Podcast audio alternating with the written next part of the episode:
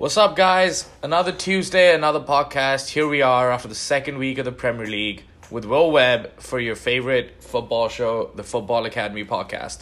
How's it going, y'all? Oh my gosh. Uh, another great weekend of uh, EPL action. Uh, lots of controversy, uh, lots of goals, a hat trick hero whose name is hilarious to say out loud.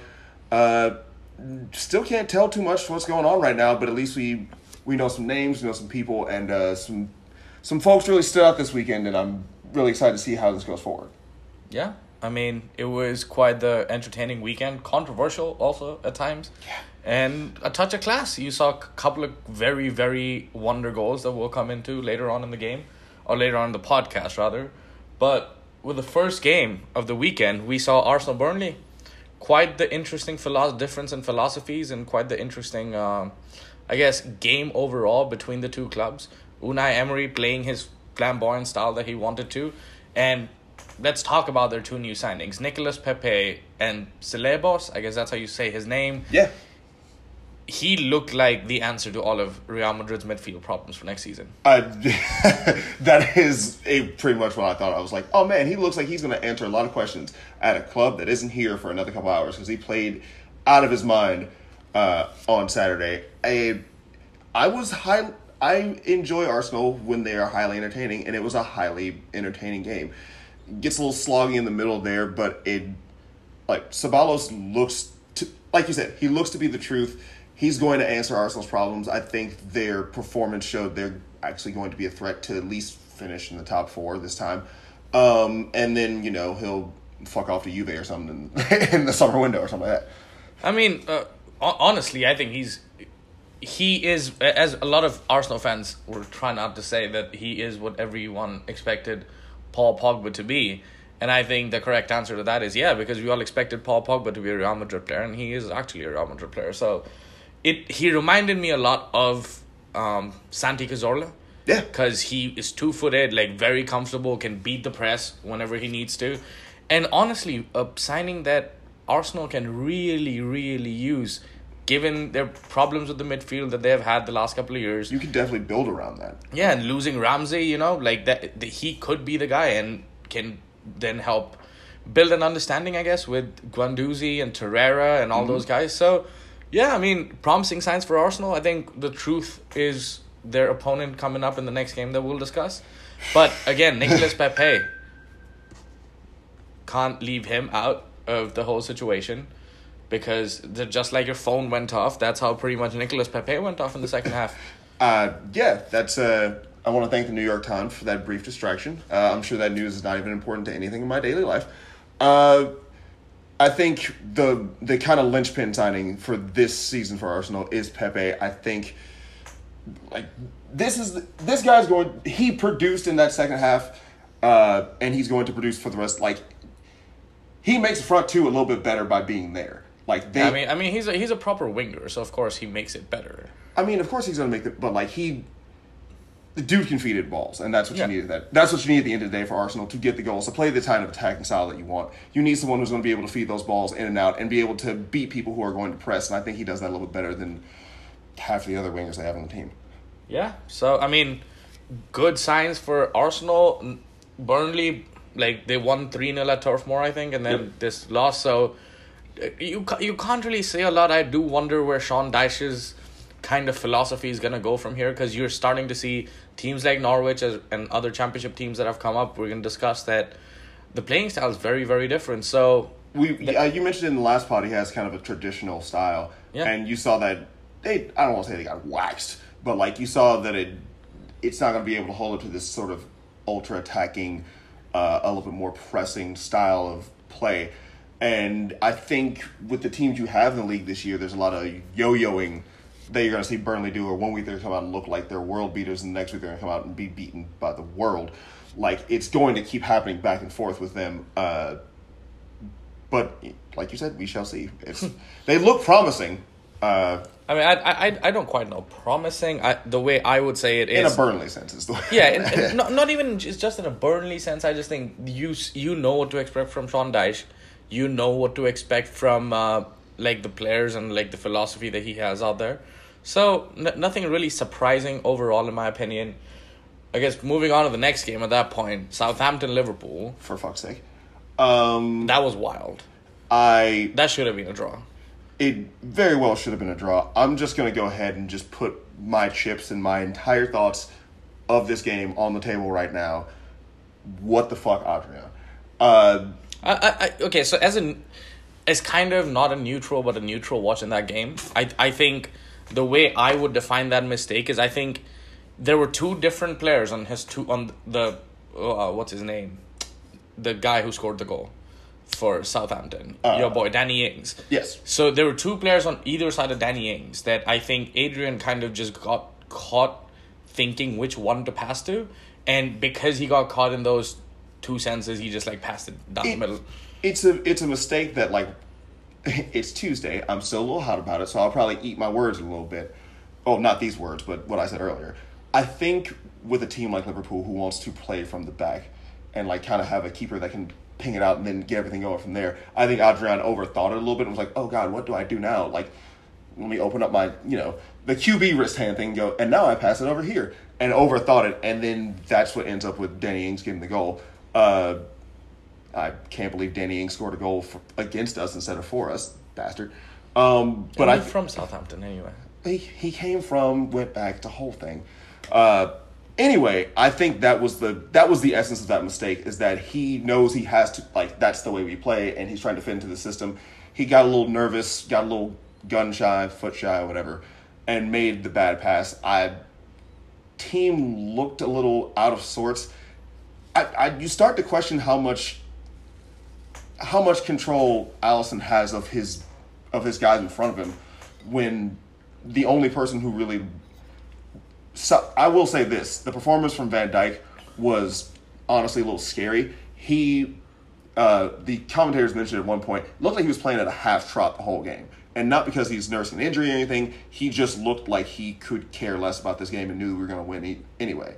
And that's a great sign, but also when you have a keeper behind you who's not as experienced and doesn't hasn't meshed in that well, it makes me afraid like Verge don't be that calm because you know sometimes he may be he may be mistake prone. And that's okay if we can still go out and bang in goals like we do. Yeah, I mean, I, I think at the end of the day, you saw again like the front three, like train that you guys have of like just scoring goals one after the other. Yeah. You had Mane, you had um, Firmino score, Salah not quite this game, but probably saving his goals for Arsenal. But it's, I, I do think so far, and I'll probably have to eat my words as well, but I do think that as far as Liverpool are concerned, I still don't see the ruthlessness I saw last year. And maybe it's the last first couple of weeks and they're gearing up for the Arsenal game and whatnot. And there was still there was also a cup in midweek, so like that is also a. I don't want to say everyone's busted, blown down, and super tired from that, but uh, I will say. I mean, they were super tired. Though, let's be honest, even though you all played Friday, it was a game of very high magnitude in terms of just the intensity and the pressing and everything. So, yeah, it, it meant a lot for a lot of the players who were there. You saw in the celebration. So, and you played 120 minutes. And it's not easy playing Wednesday, Saturday. So, it's similar to when Europa League, Thursday, uh, Thursday, Sunday. So, at the end of it, I think there are a lot of positives to be taken, and I think if people can say Adrian what made the mistake and that's why they scored and whatnot, that is true. But you also can't take away the fact that without his saves, I think this could have been a very different game. that is the that's the sticking point for me is that again I'm gonna eat my words from earlier being like oh, screw this guy. Uh, once you kind of look back on it and have a second step away from it, you can see why the mistakes were made. But also you can take a look back and know that he made a bunch of really really decent saves from a Southampton team that was looking to go in and get after it. Like he, they they kind of went after our jugular for a little bit there, and he stood up, was big where he needed to be, and did a kind of a yeoman's job. He's not going to be the keeper for the whole season, so we don't need to sweat. I think a lot of people are sweating because we're like, we can't drop points. Oh my God, what happens if he lets in a howler and we lose the game? Eh. That that's going to happen. You just kind of have to trust. Again, the back line in front of him, Verge and Joe Gomez, who looks like he's ready to stick a foot in when he needs to, which is always okay. Uh, and trust the fact that we're good for 955 goals. So. So yeah, I mean nothing really else to say. We'll get into the preview for next week later for Liverpool and Arsenal. But again, the next two games, I mean Brighton West Ham, pretty interesting one one draw. I think VAR played a role. I think I talked to a couple of West Ham fans who again talked about how VAR literally has been the reason that they got that point because any other year they lose that game and end up you know losing the three points or the one point that they got this time. So Javier Hernandez scored a goal, so I always happy for Chicharito. And it's a, it's a it's another one of those goals that's a typical Chicharito goal. He's like, I I put my left foot in, I took my left foot out, there was a goal scored. I shook it all about. Like a, that's the dumbest thing I'll say all day, but that is that is that's his mo forever. And I think as if I was a West Ham fan, I want him on the pitch at all times because if any ball gets spilled anywhere, that's what that dude is there for, and he can do it with his eyes closed, arms tied behind his back, on Mars. Like, yeah. I mean, I, I will say it's kind of a lackluster start from West Ham, a team that everyone said Manuel Pellegrini, the best manager out of the top four. if I hear this one more time, I'm putting my head through a wall. I swear to God. and then you like, and honestly, they do have decent players in Lanzini, Antonio, and Mm-hmm. the company out there. So like, Issa Diop, like they, it it seems like a good team, and I think once it starts getting to gel together, they will be playing better. And another team that could be playing better, to be honest, is Everton, because again, very decent performance, I'd say, but still, like, I'm expecting a lot more from that team. Everyone said that they could be one of the challengers for the top six before the season began. 1 0 win at, against Watford at home. Good start for their for them at home, but it's a good three points for them. It's a good three points to get them off the snide and make them feel like they're, like maybe they can do something. Uh, but it does, it felt a bit lackluster as far as being like, yes, it is three points and points are what matter. But it felt, I don't want to say hollow, but kind of like a. It didn't. It doesn't move the needle in any direction. It's like and Everton won, on to the next thing. Yeah. Like that's they they won once we see more consistent performances once they get a chance to play uh, i want to see how they fare against the rest of the middle of that table that we keep talking about which i would sort of include watford in but they're on the bottom half of it i need to see they're more dead result- last mate right now. i mean yeah it's two games in the season I think I think Javi Garcia might get fired. The first manager to get fired. All Uh, jokes about Solskjaer and Lampard aside, I think if if things do start going bad for them, I think it's gonna be time that i'm i'm Luis just Garcia. I'm sorry. I'm, I'm going to piggyback off what you said, and I just want to say this very, very loudly into the mic. We're going to talk about it later, but Roy Hodgson, Roy Hodgson will be the first manager to be fired. I'm just going ahead and put this out there, Roy Hodgson. Yeah, I mean you can't you can't really say a lot about if someone says Roy Hodgson, but again, like Crystal Palace, nobody expecting them to go crazy. Like Wilfried Zaha, they're somehow managing to keep him for now. So again, like I, it's a whole different discussion about who gets fired first. But Watford not looking good so far, but the team that is looking good right now is Norwich City. Pukki scored a goal at Anfield, Yeah. scored that wonderful goal to their Norwich's first goal in the Premier League for a while. Yeah. And basically scored a hat trick after that, and it was like, oh wow. And that guy has, first off, the finish on that first goal is a sight to behold. If you haven't seen it, please go watch it because it's it's the goal of the weekend. Uh, it's the goal of the season so far because there's only been two weeks. Um, but I think Ruben Neves might have something to say about that. I, we we will argue that as well. Um, I will say the thing about Norwich is that as long as Pukki keeps find, keeps being in the position that he's in, he he is another person who is always where he needs to be right at the right time. Uh, I think it was the last goal where uh, he takes it off of he takes it off of the foot of the person who's about to give it to him, just like no, I got it. Goes by the keeper, bangs it in the back of the net. Like the all of a sudden Norwich looks like a team who might be halfway decent. Uh, I mean, we we said that there, last there week. was though. there was scuttle like there are other people who given us scuttlebutt about like Norwich is I saw them play the championship and they were gonna you know fall apart. I don't think that's necessarily true. I will also say this earlier. Pukki will be one of those people who goes and fucks off to Juve in like an hour and a half or something like that. I mean, I, I I don't know if he fucks off to Juve, but uh, I mean that's quite the jump from Norwich. But I, I do think fuck he- off to somewhere. he, he's a kind of player that could be very handy for a team like say Manchester United that kind of needs a goal scorer out there. So you know you never know what happens. But again, some people that I've talked to they've said that it's kind of surprising no one came in for Pukki because he showed some class last year in the championship, and I guess the question was, can he come out to uh, the Premier League and do it? And he is doing it so far. So, no, nothing really to be you know go crazy about in terms of Norwich because we, ev- all three of us last week with Sharia out here, we were all talking about how they're not they're you cannot name them as one of the three worst teams that we saw Because you can't name three teams worse than them. yeah, Yeah. so so basically you can actually name three I mean, teams this week we can. But, no I mean even last week like there were teams that looked absolutely dreadful and Norwich were not one of them Yeah, but it was weak. I mean it, they were playing at Anfield. You have to cut them some slack. That's true. they lost by like one more goal than United lost by last year. So it's it, I again we are not the benchmark of being a Premier League team. Like I think that's a lot lower but you uh, maybe not. But you know you will see that Norwich does very well. Home games the Canaries they always make it tough. Luis Suarez is gone so it's gonna be okay. And I think they will hopefully come out on the better side because I do enjoy watching their football. And on that note, the game before the game that happened on that day was Aston Villa Bournemouth.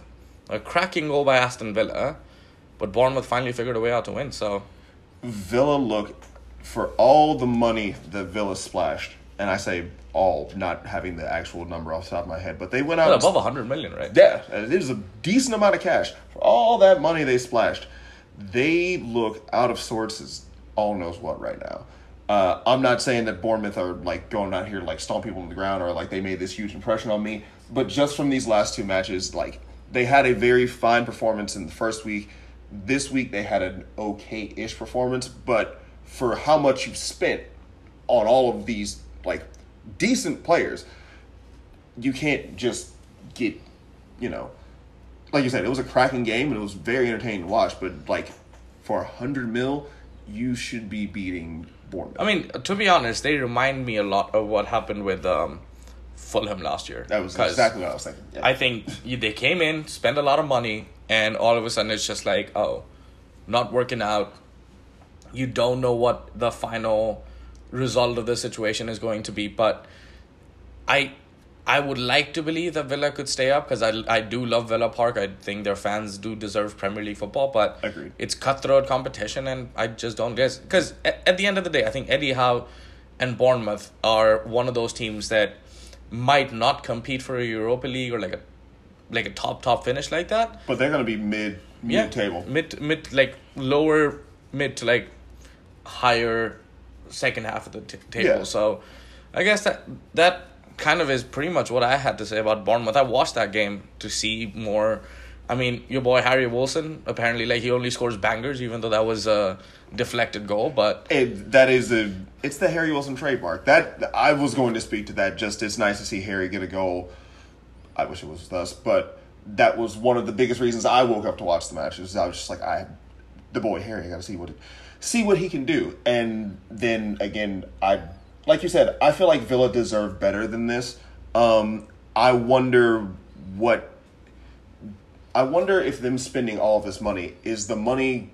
Did they go to buy players who could fit a system, or did they just go buy players? Because if they went and just like bought players, this isn't FIFA. You can't make that work. Did they buy people for a system that they have set up? And it it stands to be seen right now which way. I mean, it, it's it's kind of crazy with Aston Villa because the first week you saw them play really well for 60, 65 minutes Yeah. against Spurs at Tottenham on Yeah. top of that. And then they just kind of fell apart in this game. So we'll see what happens. But again, like Aston Villa is becoming Fulham 2.0 from last year.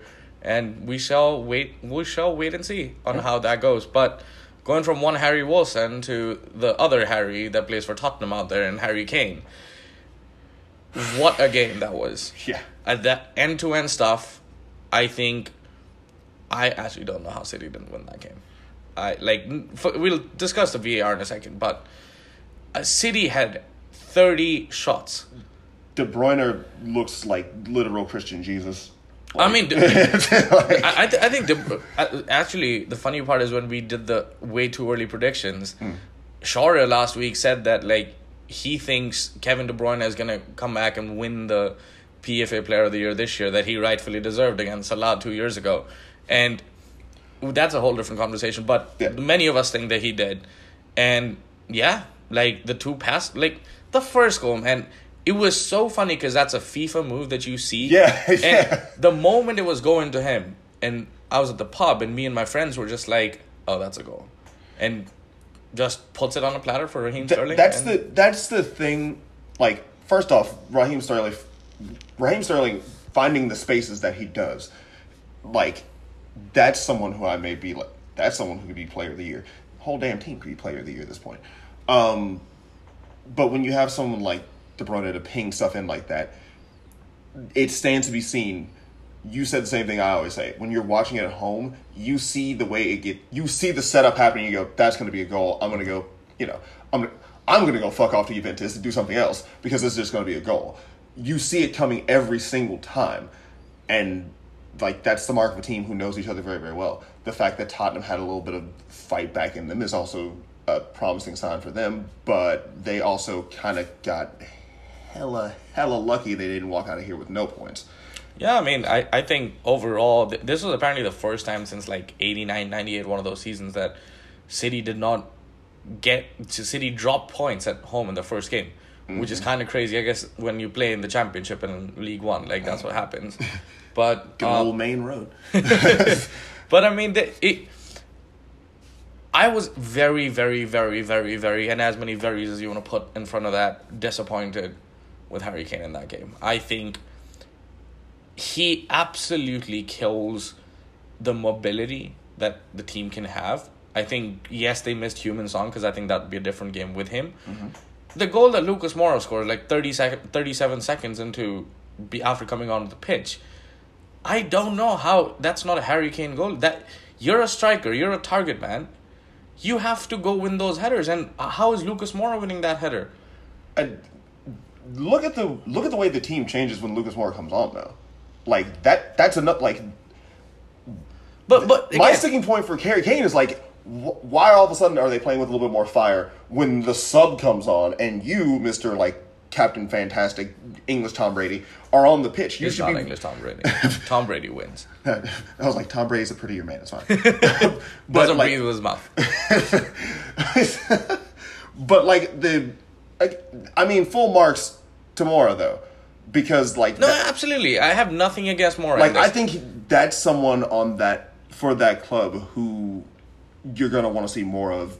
Like, I need for you to like, don't be super sub. I need for you to be starting because if this is what team looks like when they're when they're starting their like star player Harry Kane, nah, bro, you need to be starting and like maybe Harry needs to dial it back a little bit. Maybe he was. I don't even know. He looked out, not out of sorts, like he was injured, but he just kind of like I mean, the stats for him in that game, like he lost four aerial duels. I'm like, if okay, tired, like how how did he have as stuck in the mud. Like the this, people that you look at in how many touches he had of the football, he is right there with like Ederson and Hugo Lloris. That I'm just like, what? Like at the end of the day, I don't care if you're playing Man City. If you're, yes, if you're a kind of like a Rashford or like a Firmino kind of a player, Yeah. you don't you don't really hold the ball up, so like you don't really need that many touches. Yeah, no, no. Harry Kane's supposed to hold the ball up. He's supposed to be one of the better ones doing that. So him holding the ball up and not being able to do it effectively, I think kind of taken off of it. Like, yeah. And then I, it because everybody points, oh yeah, Lucas Moura is this. Like, of course, he's a very good player, and he did this against Ajax. But at the same time, at Ajax, he's playing with Llorente, where the only job Llorente had was make sure Lucas Moura gets that second ball yeah. if if that's what Harry Kane is being made to do, I think there is a bigger problem at Spurs, but not gonna take anything away from them. Very good point. I think in two weeks when they go to Emirates, we will actually find out how good this team is because there you're gonna see a whole different attacking. Actually, even at City, you saw like Kun moves around. He's a poacher, but he's also moving around doing everything. Harry Kane is just too immobile for me. He, he doesn't like he. The best way to describe it, like you said, there is no. He's not finding like on a the header. He should be finding that space. He should be moving to find spaces. He should be in spaces where they're where he feels like he can hold up and either give the ball off or make a goal. And he's just kind of never. He He's not in those positions. Yeah, he's like never there. every every big game I think of, he disappears at times. Yeah. Like he might have scored a couple of goals against Arsenal, but like who doesn't with that defense? yeah. So it's it's I really don't understand where Harry Kane fits in overall. Because I also think England moving forward, you could very well see or I, I would love to see a Rashford Sterling up top, and with Jadon Sancho on the right, then you have someone like a Mason Mount or someone creative as the number ten. Because Yeah. it, the immobility of Harry Kane kills teams, it kills attacks. And yes, it's very good when you're playing against a Burnley kind of a team, which is gonna just sit back. But you know, there there are bigger battles to be fought, And, and, it- you, it, what you said, mentioning like the traditional English mindset of like this is how we play like a very Burnley style of football. That like that's something that Harry Kane would fit into wonderfully. However, when you're playing with this kind of free flowing side that you kind of think Tottenham wants to be a little bit more of, when you're that stiff, when you're stiff knee Bobby, it's not going to work for anybody. yeah, I mean, it's gonna be very interesting. But I guess we have to end this game with what happened at the very end of this game because Criminy. VAR for the second time in a row when Tottenham's visiting Man City. Actually, I don't know this the second time in a row because I might have played the league game as as well at Emirates Yeah. uh, or Etihad rather, one of those Middle Eastern airline stadiums. but Man City think they got the winner. You saw Aguero and Pep fight, and then they make up for it. They didn't kiss, which was super disappointing, but whatever. Yeah, because you almost you almost felt it coming, and then you're just like, okay, uh, why? Like, I understand the idea of, yes, it touched his hand, and it should not be counted. But I think there is a how else are you supposed to jump for the ball? I I said this when we talked about it earlier this week, and I stand by it. There's n- like VAR is obviously a problem, but that rule of like if the, if the ball hits a hand, hey, nothing from either side. When you look into like how into that review and you look into that crowd of So people, so is it a penalty? I mean, Otherwise, like say it's not Laporte, say it touched like Harry Kane's hand, for example, and they went on to score a goal. So do they call it back and be like, hey, it's a penalty?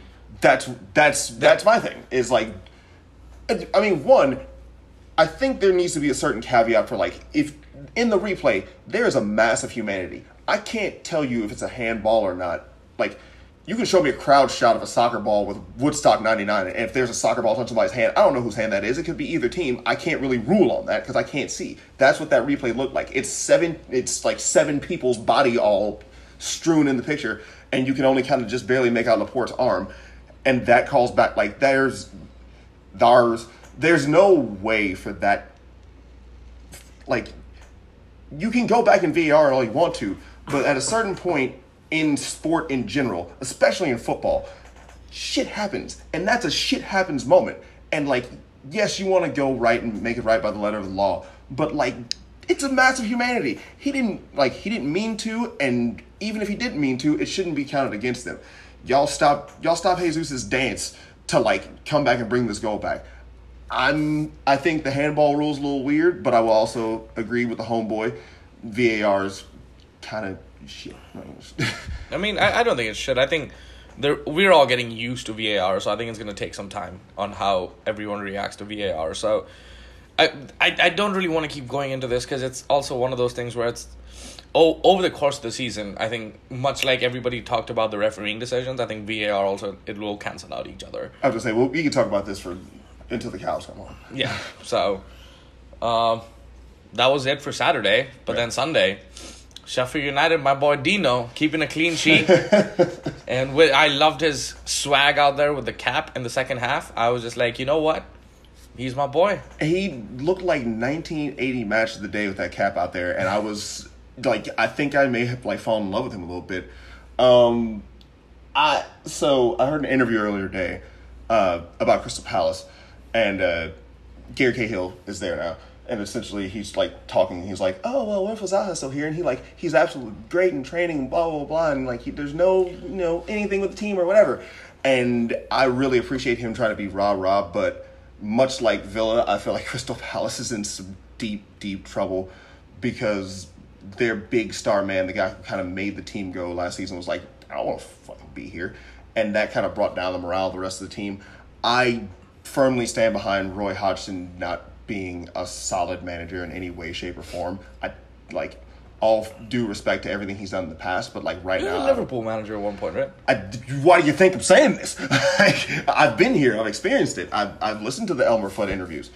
Um, I think I, I feel real bad for Crystal Palace because I don't know if this is going to be the season they can pull off the miracle unless Roy is gone and Zaha just kind of has to put everyone on his back.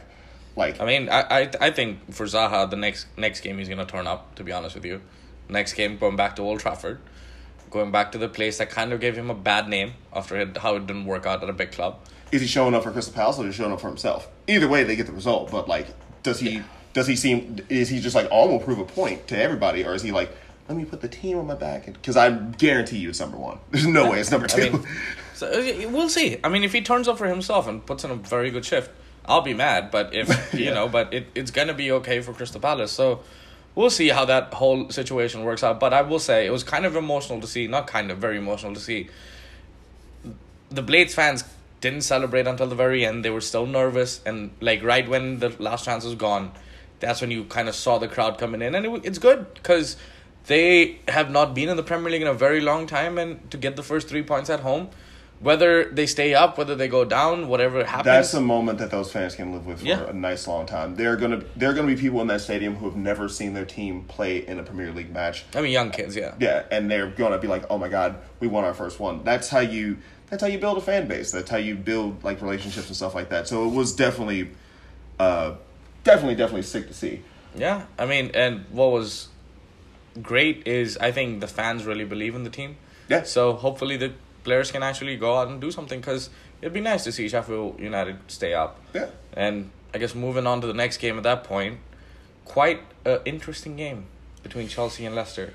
Because Chelsea, it, it, honestly, it reminded me of what happened at Old Trafford. They had chances first half. Very good goal by Mason Mount. Good for him. Mm-hmm. But it also kind of seems like he's the only one who knows how to play the Lampard system. So he kind of he stands out. But it's I, I just second half that team looked atrocious. It, it, If James Maddison takes a better shot, it's 2 1 Leicester with like about 10 15 minutes to go. Yep. And it's a whole different situation. So, Chelsea, I don't know. They have a lot of injuries, but I'm, I'm starting to think it's going to take a little bit longer than everyone expected it to. the the youth movement looks good at Chelsea until it doesn't. Like that's really what it is. Like you see the kids hit the pitch and you're like, this is amazing. Mason Mount has stood out every like anytime he stepped on the pitch, save for like the his sub. Like he he looks like a legit like he looks like he's gonna He be looks great. like a baller. yeah he Not looks like he's about to go out there and like you know. He belongs there. drop drop the dick as I always say. Um, but then in the second half they just like I don't want to I don't want to take anything away from Leicester, but like I feel like Chelsea should have that first goal should have opened the floodgates and they should have ran away with it. Yeah, I mean, they had chances again. Yeah, the cha- You got to take those chances. and and like and it's gonna take them time. Again, I like there are people in there who I I keep saying the kids, but there are people in there who are like heavily experienced and know what they're doing. They just don't have their finishing boots on right now. I think Lampard's system is pretty easy to understand for everyone who's there right now. I just don't think they're implementing it right, or they're they're miss there's there's something missing, and I don't think it's a player or like I, I think a I think- manager or anything. I think it's just like a step that they're missing. Yeah, I mean, I, I think not having, being able to sign players is obviously going to play a huge role for them. But I also think once Hudson Odoi and all those guys come back, I think Reece James is going to play a huge role for them. So it'll it'll come down to how they all turn out. But I do think the future looks bright, kind mm-hmm. of. That I I don't think Chelsea like. I also find actually absolutely frustrating because us as your Liverpool fan, I'm a United fan, they're a bunch like Arsenal fans that are our friends. We have all seen youth players come through. Yeah. And this gen this generation of like post Roman Abramovich like fans they have never seen this happen before, so they're kind of just like hyping everybody up and I just wonder like if something doesn't work out cuz the injury to Hudson Odoi was not it was a serious one. Hmm. And I think young players they come back quicker but it also takes them time to get adjusted. Yeah. And when whenever I see a 17, 18, 19 year old kid get hurt or even a 20, 21 year old kid get hurt, I start worrying about them, especially in the Premier League, because you I saw it with Jack Wilshere. you know, I've seen it That was so the many times. example I was going to use. So of the of the you get hurt very young, and and then you just are made of glass after that. yeah, the it. I don't want to say the game passes you by, but it's almost like so much happens in like the the month and a half you're gone in the Premier League and in wherever other leagues you might be playing, or in cup or competitions you're playing in, that you come back and you've already lost a step. Everyone's in mid season form, and you're starting over again, and you kind of get left behind. And that's like you said, Jack Wilshere. That's something I see way too many times. So Yeah, I mean, uh, I guess it's good for both teams. I think Leicester is gonna come good as well. You saw some shades of like really good play. Yeah. I think I kind of feel bad uh, for Perez, the guy they got from um, Newcastle. yeah, because I think there he could have very well been used better. But again, like I don't know how to use him because you already had James Maddison playing in that number ten role. So Yeah. it's it's gonna be very interesting to see how they end up using him. But good point shared. I think so.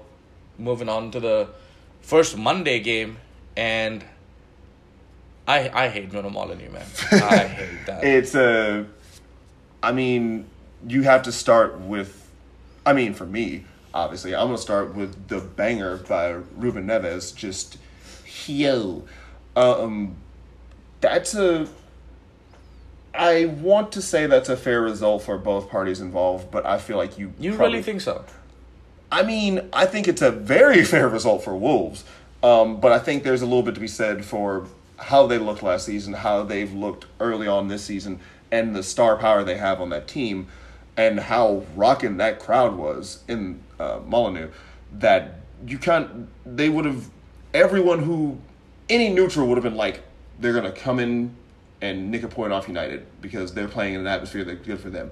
And if I was a rational United fan, which thank God I'm not, I would say you're going to Molineux. It's going to be a tough place to play. That crowd's going to be amped up. We know that this team has way more talent than what you would expect from this team. If we nick a point, that's okay. I'm not happy, but I'd be okay. You look like you're not okay, so I'm gonna let you go now. I mean, it's so it's kind of like this. I think on Sunday I talked to a friend and we both kind of agreed that you know it's been two losses there earlier this year. Mm-hmm. So if we could go in and grab a point, I would be ha- satisfied. And now it seems very hypocritical to have said that because I watched that first half performance. I watched the early on in the second half. I mean, I watched the whole game, but like first half and then early on in the second half Yeah. we take our chances. That's 3 0. Jesse Lingard, I don't know what you're doing, sir. Like, you one of my, I love you. You are one of my f- more favorite players of the team right now, but like, you got to finish that at the top level, man. It's when you miss those chances, and th- there are so many positives to be taken.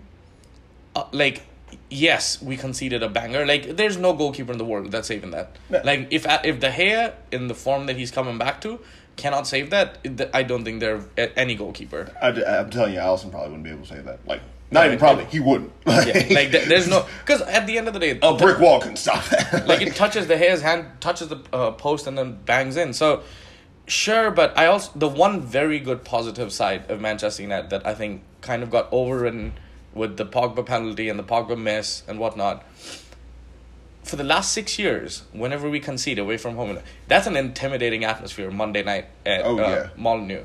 Oh, yeah. And conceding a goal like that kind of deflates the team. Mm-hmm. And you saw they were kind of deflated. But they regrouped, they came back, and after that, realistically, like I didn't think they were gonna score. Like in terms of Wolves, I like United. Everyone's gonna talk about Pogba's penalty. That run with him and Martial, the way they combined, that was impressive. Yeah. And honestly, before the season started, you told me four points from these two games. Will you take it? I would have bitten your hand off. I, I, I will let me have my hand. Um, I'll ask you this because it's been, uh, if you guys been listening to the podcast, you know I listen to Talk Sport like every day. One of their things was penalty taking. Like, do you think that? I, I think it's I think that is kind of overblown right now. Like I mean, uh, I think it is too. But like, do you? Is Pogba one of those people who, if the foul is on him, he's going to take the penalty, or should it just be designated like, "Hey, you"? It doesn't matter who does it. Take the penalty. I mean, so here's the thing: if if he is the designated, is because as Solskjaer came out and clarified that like there are two players, both him and Rashford can decide on the day who's gonna take it. Yeah.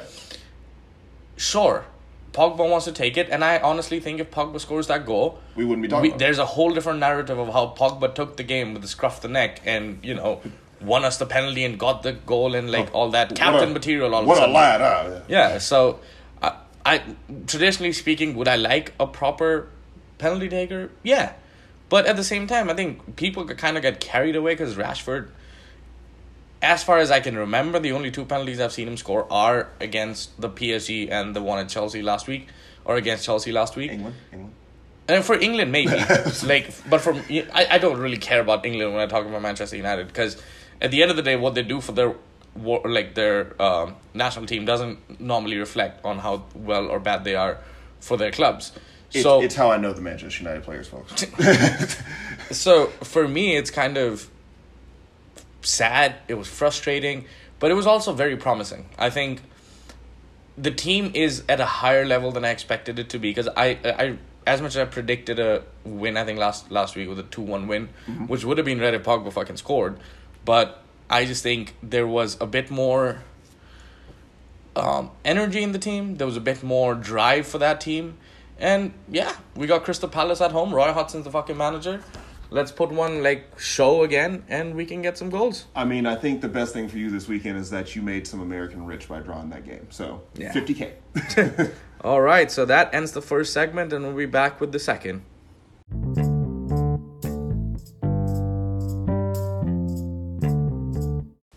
What's up, guys? Back for the second segment of the podcast. Here we are trying to do something new for all you betting degenerates out there. This Just like segment, us. yeah. So we're gonna try this prediction of the next week in a different style, where instead of just predicting and talking about the game, we're also gonna have a thousand dollars each week to gamble with. These are virtual money, so don't be worried. I'm not a citizen. I'm still not betting crazily out here. I haven't used any of our money to do this. It's fine. So you get a hundred dollars each. So every week, depending on number of games, when sometimes it's nine games, you get nine hundred. When it's ten games, you get a thousand, and you can basically go any way you'd like, and you place the bets according to who the favorites and the underdogs are. So we're gonna use a certain betting company that we or, or that is more useful in the U.S.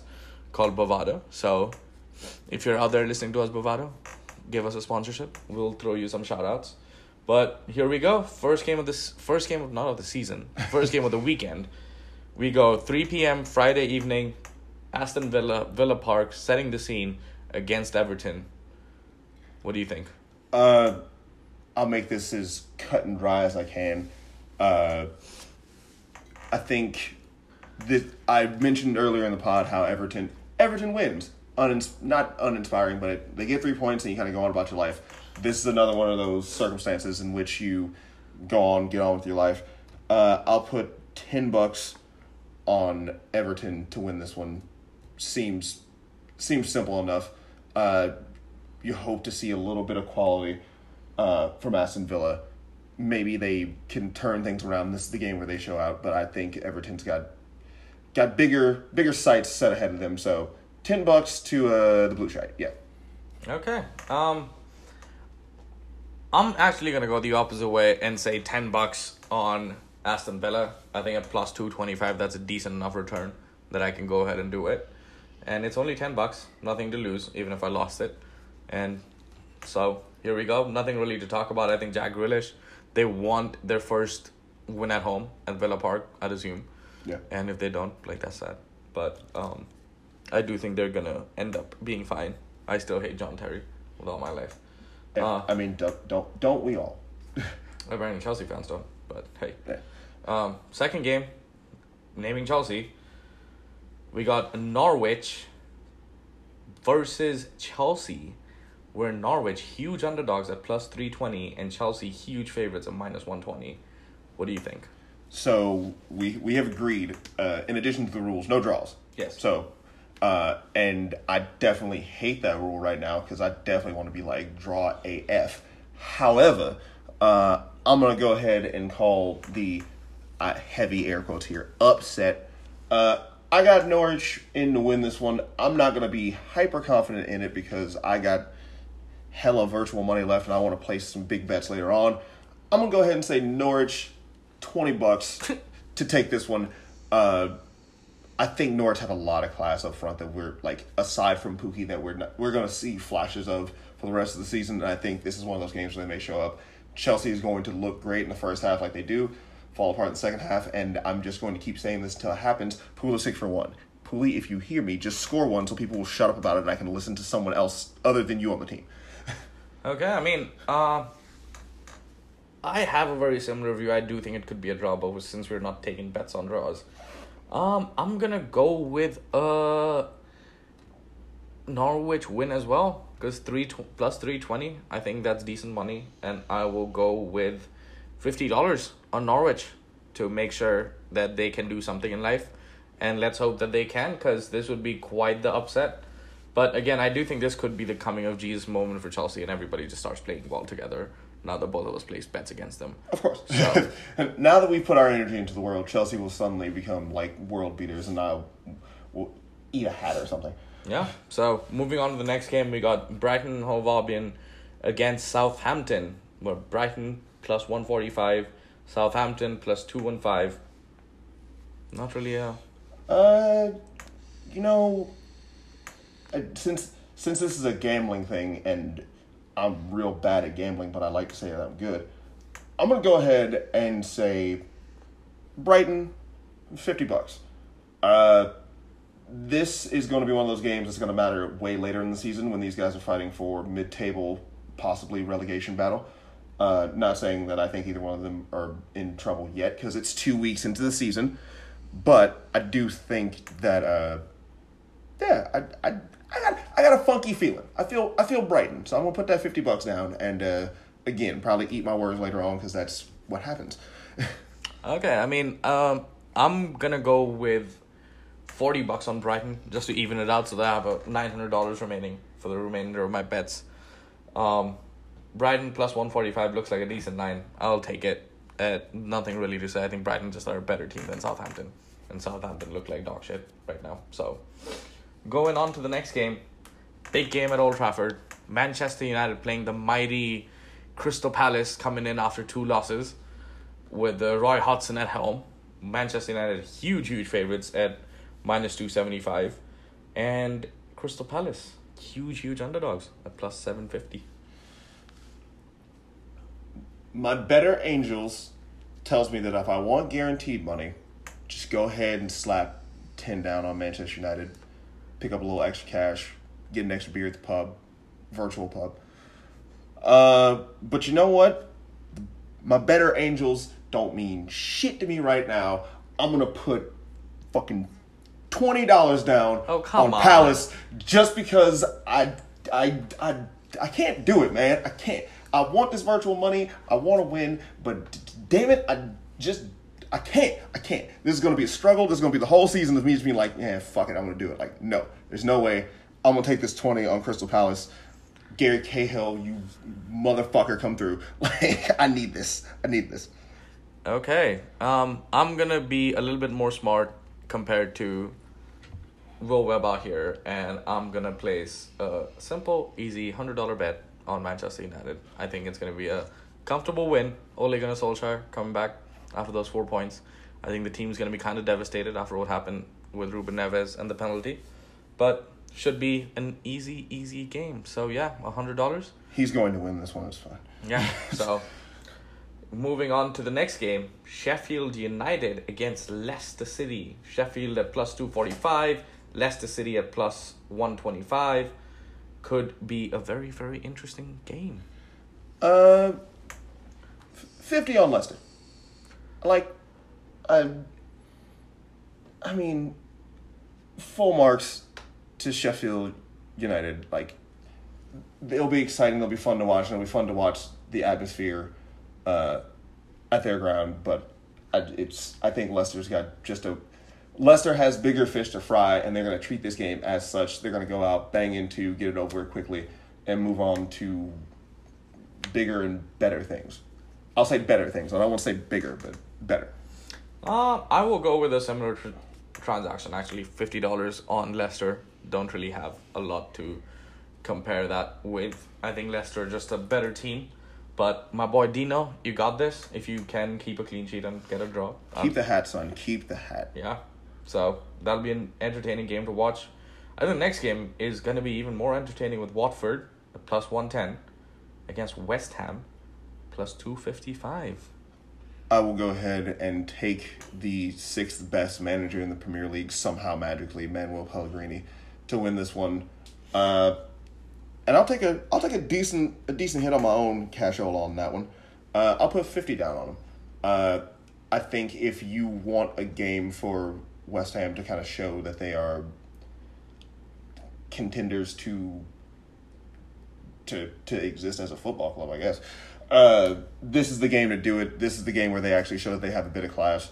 Uh, Watford, God bless you, Troy Deeney. Like that's that's all I really got there. So yeah. Yeah, I mean, I, I'm also gonna go. I I'm actually gonna go with a hundred dollars on West Ham. Ooh. I think they're all the. It, I I really don't care as much about the game, but I just think overall. Sorry about that technical difficulty recording a podcast. You know, shit that happens. Um, I am gonna go with a fifty dollar bet on West Ham United because I think the returns on that are phenomenal, and yeah, nothing really else to say. Not very excited to watch the game, but could be a very good game from two teams that are kind of lagging behind everybody else right now. The next game Next game, obviously, Liverpool Arsenal. it's the biggin. Um, I I. Of course, obviously, as you heard earlier, I'm going to go with heart instead of head. Um, I'm going to drop a big old two hundo on the good guys to take this one. Uh, it's gonna be a banger of a game. Uh, hopefully, Adrian's had a week to kind of sort out how he wants to play from the back with his team. Uh, he'll make some very big saves. Uh, it'll be a three-two. Yeah, two hundo, two hundo for the good guys. Okay, I mean, I think my mind in this says that Liverpool's going to win the game. But something about this Arsenal team is fascinating to me. And at plus 500, I think they might be able to pull this miracle off. Because I will put down a hundred dollars on the Gooners to do something in their lives. And for once, go get something at Anfield. The the next game is Bournemouth against Man City. What do you think, Will? Uh, if we're gonna go, as we go as far as, uh, if we're gonna do the bets, I'm gonna go ahead and drop another two hundo right here on City. Um, Bournemouth, thanks for coming, Eddie Howe, love you, bruh. Uh, nice fit on the sidelines, but uh, we talked about the way the City team looks. If you watch this match, go ahead and watch the way that every play is set up because you're gonna see. I don't think you're gonna see bangers, but you're gonna see some very, very good play. If this is you watching the Premier League and trying to get a grasp of it, now's the time to watch what proper teams look like. You're gonna want to watch Arsenal versus Liverpool, and you're gonna want to watch this to see how City fare. Um, this could be a a, a, a, a, dick stomping, if you will. It could be five 0 uh, City in my estimation. So that's why I'm gonna go ahead and take a two hundred dollars off of my board and put it on City because again, I just like guaranteed money sometimes. I hate myself, but it's fine. Uh, I actually think the opposite on this one. I think Bournemouth, I think City have looked vulnerable.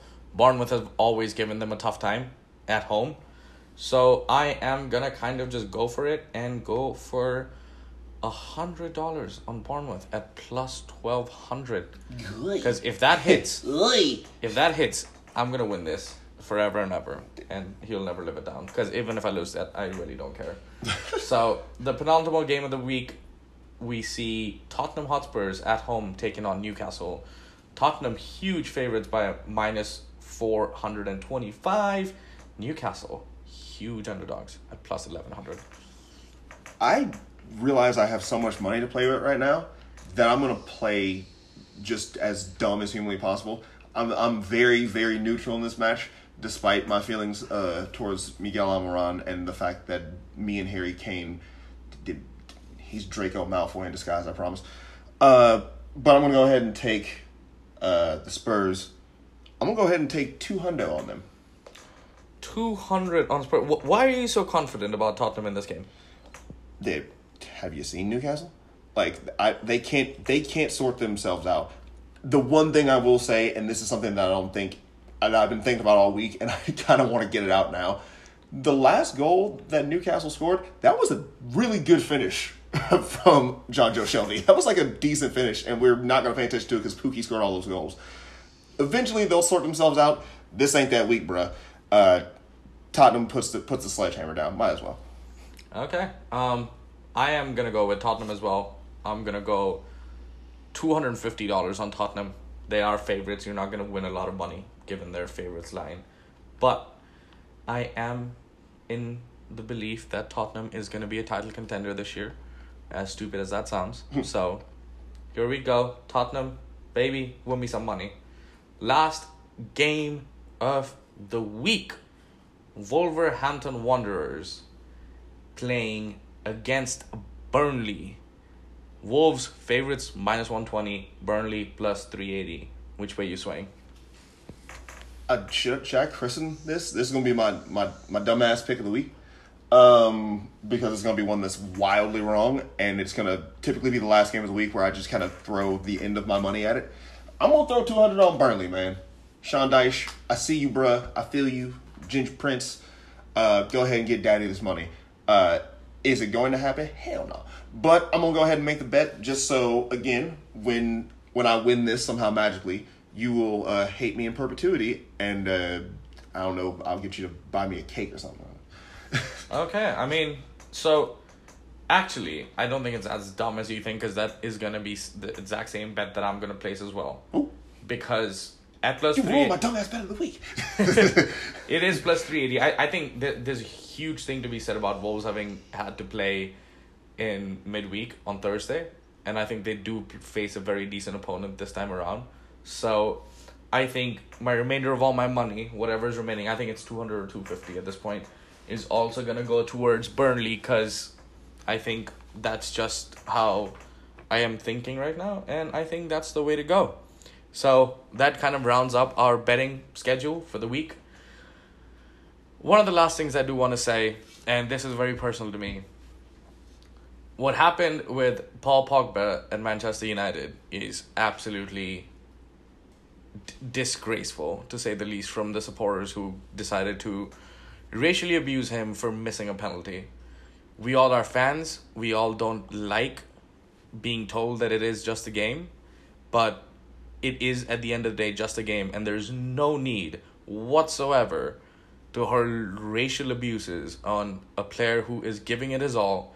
You saw his frustration at the very end. You've all, people have always questioned about Paul Pogba's attitude, Paul Pogba and what he wanted to do.